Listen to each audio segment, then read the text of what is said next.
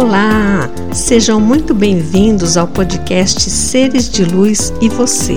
Eu sou Luciane Chagas, terapeuta holística, professora de yoga e estarei sempre aqui com você trazendo assuntos sobre yoga, terapias, comportamento, educação, com o objetivo de acrescentar temas à sua vida, esclarecer dúvidas e ajudar de alguma forma na sua jornada. E hoje nós vamos falar sobre um assunto bastante presente em nossas vidas, bastante atual, a pandemia. A pandemia que chegou de repente, nos pegou de surpresa e fez um reboliço em nossas vidas. A primeira coisa que tivemos que fazer foi encarar a morte de frente. A morte estava ali e para todo mundo, qualquer um estava à mercê da morte através da pandemia.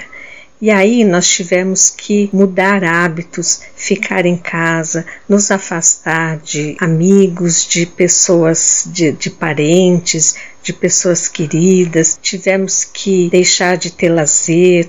Muitos de nós passamos a trabalhar em casa, como eu, que atendo as pessoas, que trabalho muito com o olhar, o olhar daquele que está na minha frente, com a expressão corporal. Eu tive que atender pela internet, pelo WhatsApp, trabalhando apenas com a voz, dando aulas de yoga pela internet e foi tudo assim muito difícil, muito novo, muito inesperado. Nós vimos pessoas queridas indo embora, Perdemos parentes, amigos e vimos o sofrimento e vimos também a questão econômica, afetou bastante a questão econômica e o, econômico nos afeta, nos deixa assim bastante inseguros. Muitos estabelecimentos que fecharam, muito desemprego, as, as escolas fechadas, as igrejas fechadas, muitas pessoas elas sentem necessidade de estar na igreja. E foi assim algo que deixou a gente assim de cabeça para baixo. Nós tivemos que ficar em casa e ficar em casa junto com os nossos familiares e junto com a gente mesmo.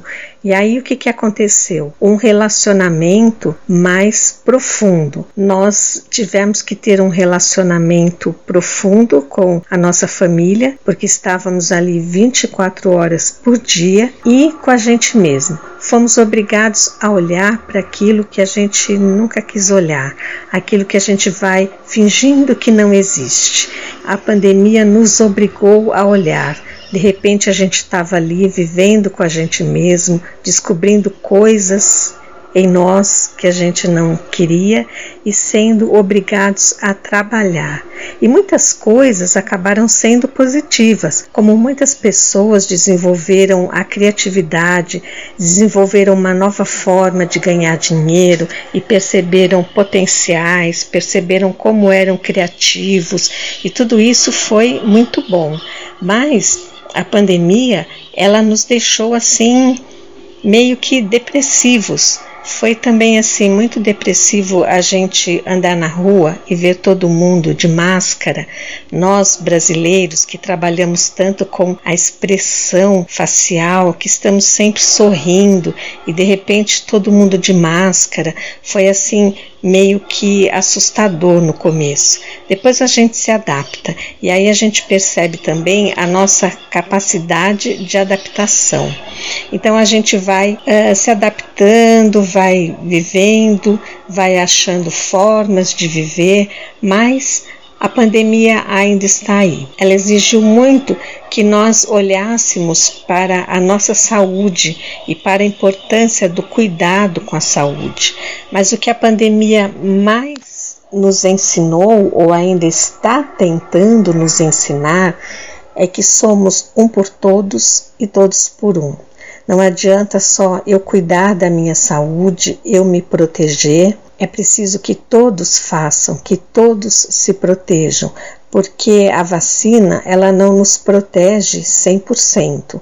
O que acontece com a vacina é que se você toma vacina e você pega o vírus, você pode ter um, um Covid um pouco mais tranquilo, como uma gripe forte, mas você pode pegar e depende de cada um. Tem pessoas que têm Uh, o sistema imunológico muito baixo e aí fica mais à mercê. E aí, quem não cuida de si está tendo a responsabilidade em relação ao outro. Na verdade, todos nós somos responsáveis por nós e pelo outro.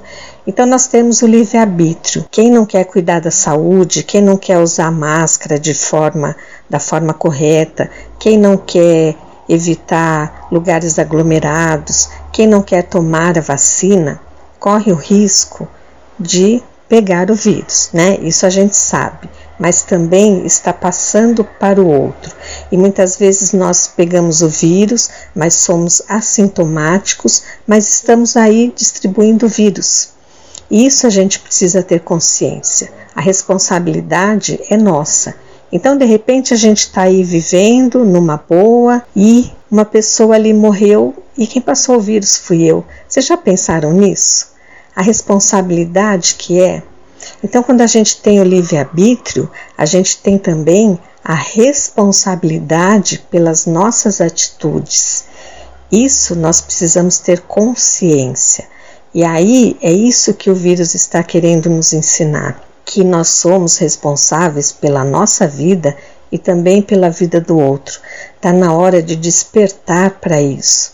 Nós somos todos um e precisamos ter a responsabilidade de cuidar da nossa vida e cuidar da vida do outro. E muitas vezes esse outro é o nosso filho, é o nosso irmão, é o nosso pai, é a nossa mãe, não é mesmo?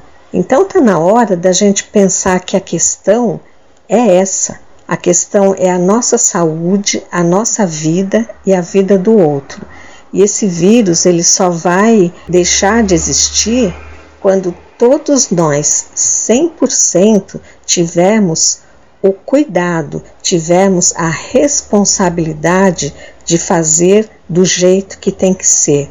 E a gente vê que ainda está muito longe, que ainda tem muitas pessoas agindo de forma irresponsável, pessoas que não acreditam, pessoas que não estão pensando, não estão, estão nem aí, essa é a verdade, não estão nem aí. Quando não estão nem aí, não estão nem aí para sua própria vida. E isso é muito triste.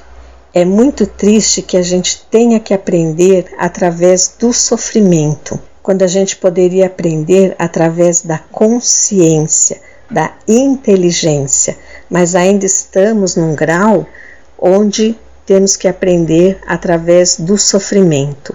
Mas por outro lado, nós percebemos também que existe muita, muita gente já tomando consciência, tomando atitudes corretas, pessoas despertando para o que realmente é a vida. Porque isso também o vírus nos fez, a pandemia, ficar em casa, nos fez refletir sobre os nossos valores e nós acabamos mudando valores, se libertando de falsos valores. Eu diria assim que a pandemia teve também coisas muito positivas e é para essas coisas positivas que eu tento olhar. Existe muita gente com consciência, com responsabilidade, com preocupação pelo outro, e isso é muito bom.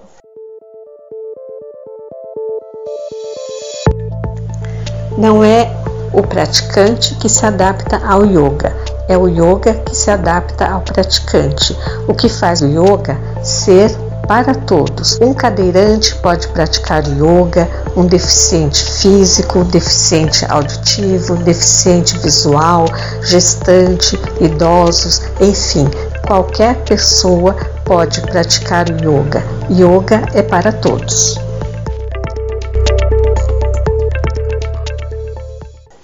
E temos também as crianças. Eu tenho trabalhado muito em relação às crianças, porque eu vejo muitas pessoas, profissionais, profissionais da saúde e da educação, que dizem assim: ah, para criança isso não é nada, isso passa. A criança está sofrendo, mas isso passa, não é nada. Então eu pergunto: O que você sofreu na sua infância passou porque você cresceu? Ou ainda está aí dentro de você? Quantas coisas da infância interferem na nossa vida de adulto Quantas vezes nós precisamos pedir ajuda, fazer terapia, e aí quando a gente vai ver o que está errado, o que está incomodando, o que está fazendo sofrer, são coisas que aconteceram lá na infância. Então, isso não passa.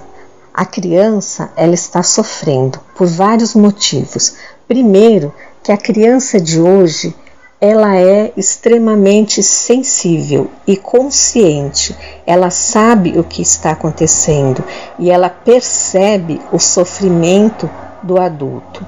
Então a criança sofre pelo reflexo do sofrimento do adulto e ela sofre porque ela sabe que o adulto, o pai, a mãe, as pessoas que elas, que elas gostam estão sofrendo. Ela sabe muito bem o que está acontecendo. Ela também tem medo. Ela tem medo da morte, ela tem medo da perda, ela tem medo de sofrimento. E ela sofre também pelo que é, a, a rotina dela que foi mudada.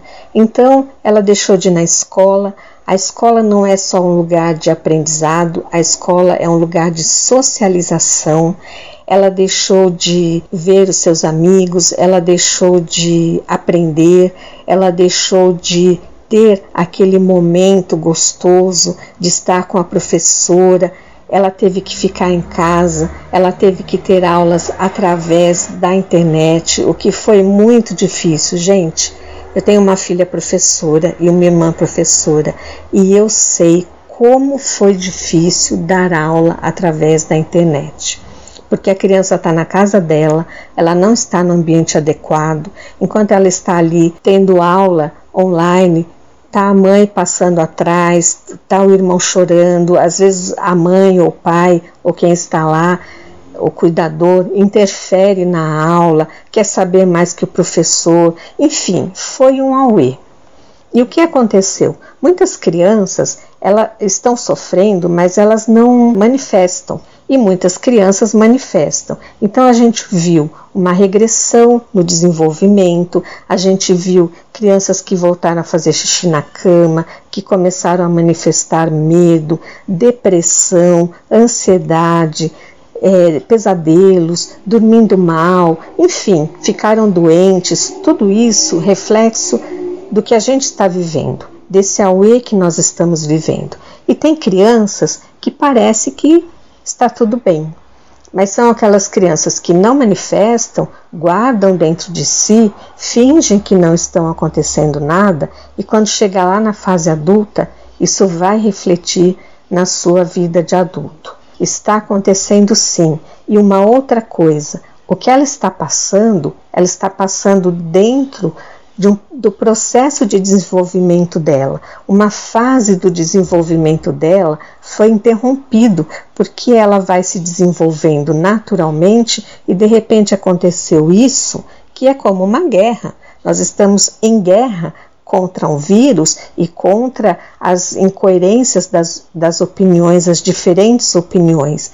Então, uma fase do desenvolvimento da criança foi interferida e também do adolescente. E nós tivemos também as crianças que recebem cuidado especial, como por exemplo os autistas, que deixaram de ir na escola, que deixaram de receber atendimento e que tiveram uma regressão no seu desenvolvimento e também as crianças de classe C e D, crianças que vão à escola para receber a merenda, a única alimentação muitas vezes é só a merenda, crianças que moram em casas superlotadas, com família muito grande, sem muito espaço e tiveram que ficar em casa, crianças que sofrem violência, que veem violência entre pai e mãe, crianças que são abusadas e que durante essa fase que ficaram sem a escola, ficaram muito mais à mercê de toda essa violência, da fome.